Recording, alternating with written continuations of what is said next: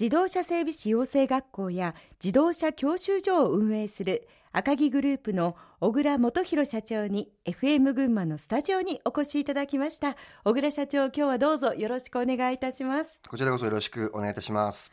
赤木グループは伊勢崎市赤堀今井町の赤木自動車教習所をはじめ合わせて7つの自動車教習所があり赤木自動車教習所に隣接して群馬自動車大学校も運営しているそうですね、はい、で実は東京でも自動車学校を運営しているそうですが、はい。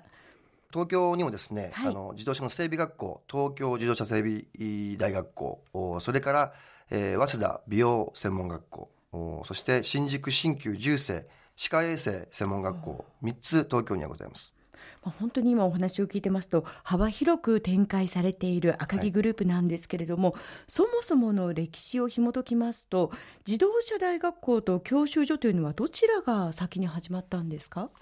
創業した時期は同時なんですけれども、えー、昭和38年ですね、うん、沢郡赤堀村当時ですね、はい、えー、そこに赤城自動車教習所それからその一部門として自動車技術学校を持っておりまして、昭和42年にですね、はい、その技術部門を独立させたっていう部分ですね、えー、そういう形でスタートしたんですね、はい、創立者は小倉社長のおばあ様にあたる、小倉浅香でございます、そして、まあ、お父様が2代目として事業を拡大されました、はい、でお父様はあの小倉クラッチの前社長の一郎氏とご兄弟でいらっしゃる、はい、ということなんですね。あの一郎さんが長男で私の父小倉清が次男というの兄弟でございます、えー、そして、まあ、お父様が事業を大変こう拡大されていきましたけれどもその頃のご様子というのは社長は覚えていらっしゃいます？なんとなく。昭和50年ぐらいからですね、はい、あの父が教習所の買収を始めてったっていうところなんですけども、えーはい、あの思い出というかしょっちゅう父は家にはいなかったっていうことですかね。50年から56年ぐらいまでは、はい、あのかなりのスピードで M&A をされてましたんで、まあ、しょっちゅう家にいなかったっていう印象ですかね、うん、まあ、その頃もう M&A をされていたそうですね。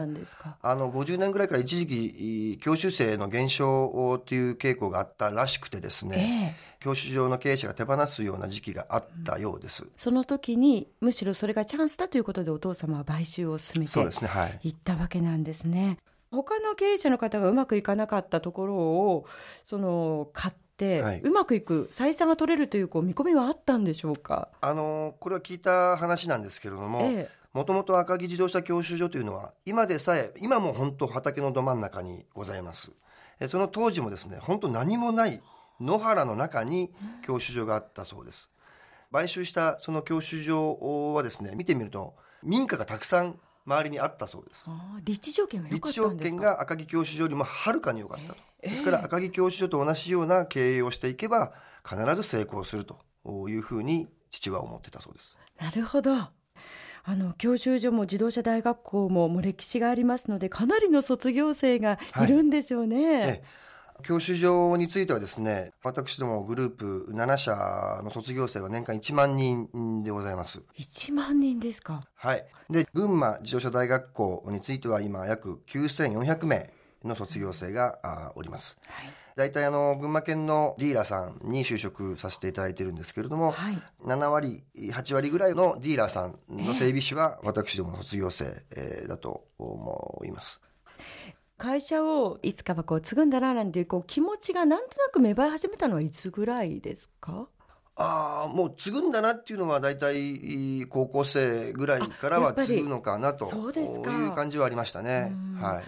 で元弘社長は大学を卒業した後に一度別の会社のお勤めをされていて、はい、でその後に赤木グループに入社したというふうに伺っているんですけれども。はいあの大学時代に留学経験があの1年あるんですけれどもどちらに留学されてたんですか？オーストラリアの方にですねあの1年、まあ、留学といっても留学、まあ、遊びに行かせてもらったんですけれども。世界を見るというのは大切なことですよね。えー、でまああのうちの家業も専門学校を経営しているということで、えー英会話学校に入社をするんですけれども、はい、他からの引き合いがあって7か月ぐらいで退社をしてですね、えー、次に日本科学発行株式会社っていうディズニーランドで売ってるブレスレットですとか夜店で売っているブレスレットですとか、発光する発光体ですね、えー、えー、コンサートで使っている、はい、そのメーカーに就職をいたしました。それは、えーと、何かこう語学力が変われてとかそういうことでですか？あの多少英語が喋れてたもんですから、はい、その会社がやはり、えー、ヨーロッパですとかあアメリカですとか東南アジアにその発光体を輸出してたもんですから、うん、その関係で、えー、まあじゃあ小倉君来てみないかということで行かせていただきました。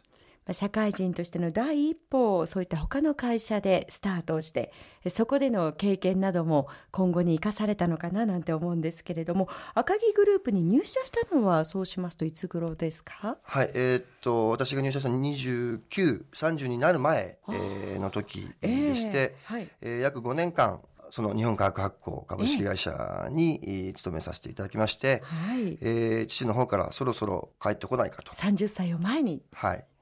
えー、帰ってこないかということで退社をして赤いグループに入社をいたしました。その時はどんなお気持ちで入社したんですか？経験を生かしながら赤いグループ発展のために頑張っていこうという意気込みで入社をいたしました、意気込みプラスプレッシャーなどはありませんでした？プレッシャーはまあかなりありました。代表取締役副社長として入社をされたということですが。ええそれもあのプレッシャーの一つだったんですけれども、えー、私営業と輸出入やってましたんで、はい、個人的には営業部長ぐらいで帰ってくるのかなと思いましたら、はい、代表権を持った副社長で戻ってこいというふうに言われたもんで私自身もびっくりして帰ってきたような状況です。えー、そして藤岡市内の柳瀬橋教習所を任されて、はい、ということなんですけれども気持ちとしてはそうですね、えー、引き締まる思いだったんではないですか？父は覚えてないですけれども、えー、柳瀬橋教習所を任せるから、はい、自分の好きなようにやってみろ。潰してもいいから。っていうふうに言われてやってみろと。いうのがありました。まあ、1年間はずっとどういう業務をしてるのかな。うちの職員指導員はどういう動きをしてるのかな。またはその今置かれている我々の環境マーケットの変化はどうなのかな。という形の中で、えー、リサーチも含めてですね1年間はいろんな形の中で、え柳瀬橋教習所を取り巻く環境または群馬県の環境等を見させていただきました。そういう中でですね15年後もしくは20年後18歳人口が減っていくというのは間違いない少子高齢化が進んでいくっていうのが間違いないっていうのがその1年間の中で分かってきたんですけれども、さて柳瀬橋教習所の職員はどうなのか、古い方はあの教習所のイメージっていうとまず怖い怒られる横兵だというような印象が持たれていると思うんですけれども。教官のイメージです、ね、教官教教習所の教官ですね。あの横に座って威張ってたと。まさに私が入社した当時はそのような状況でした、ええ、でそういう形の中で、はい、もう15年後20年後18歳が減ってくるんだよ。じゃあ今から教習生ではなくてお客様という形の中で対応していきましょうと。いうふうに取り組みを始めていきましたそのサービス業のような部分もそうですね。考えていかなきゃいけないもう我々はサービス業に徹していこうという意識改革を2年目ぐらいからし始めました。ただ今まではこう先生として指導する立場にあった方たちがいきなりお客様でサービス業ってそれこそ逆転現象に、教官たちはどんな反もうなかなかその3代目さん何を言ってるんですかと。まずそこから入るわけですね。会社を見てくださいと。こんなにたくさん教習生はいますと、はい、ロビー見てください。予約待ち予約待ちです、ね、何がお客様対応ですか？何がサービス業ですか？っていうのがほとんどの大半の社員の方々の、まあ、意見というか態度にも現れてたっていうところですかね。その反発をしていた教官たちをどのように改革というか意識を変えていったんですか？えー、とまずはまあ挨拶から始めましょうとか、ええ、基本的なところから始めたんですけれども、まあ、3代目副社長何やってるんですかと、ええ、辞めていく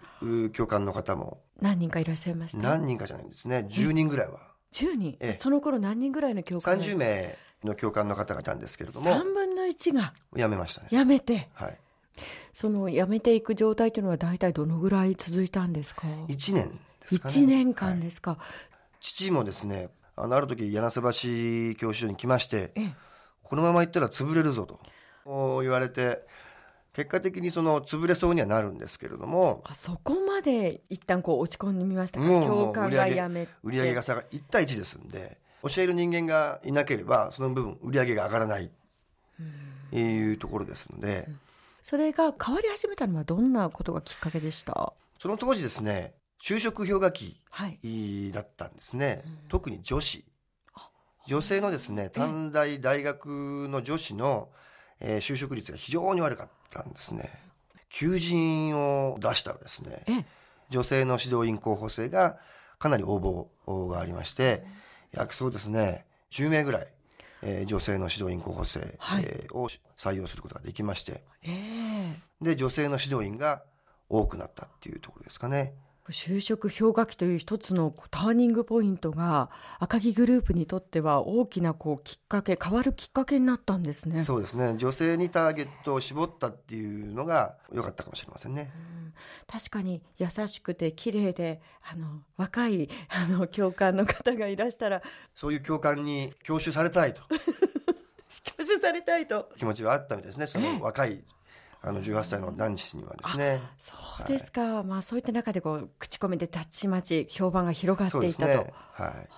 そこからはではこう順調に意識改革も進み、はい、だんだんこう教会の方たちのお気持ちというのも変わっていきました？徐々に変わっていったような時ですね。ですから女性が入ってきたことによって、うん、その女性目線で見るサービスの提供